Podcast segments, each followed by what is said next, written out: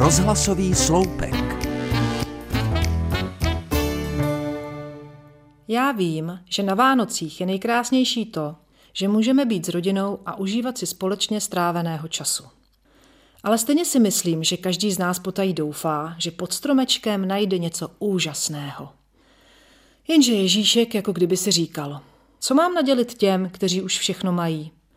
A přitom v dětství to bylo tak jednoduché. Vzpomínáte? Pastelky, autíčka, stavebnice, plišáci, panenky a kolečkové brusle. A teď? Nechci si stěžovat, ale plastové andílky a vonné svíčky už nemám kam dávat.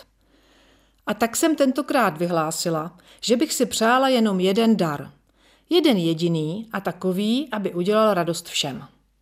Samozřejmě jsem očekávala, že v rámci zadání, a tak trochu na schvál, obdržím luxusně zabalený hadr na podlahu nebo kuchyňskou chňapku.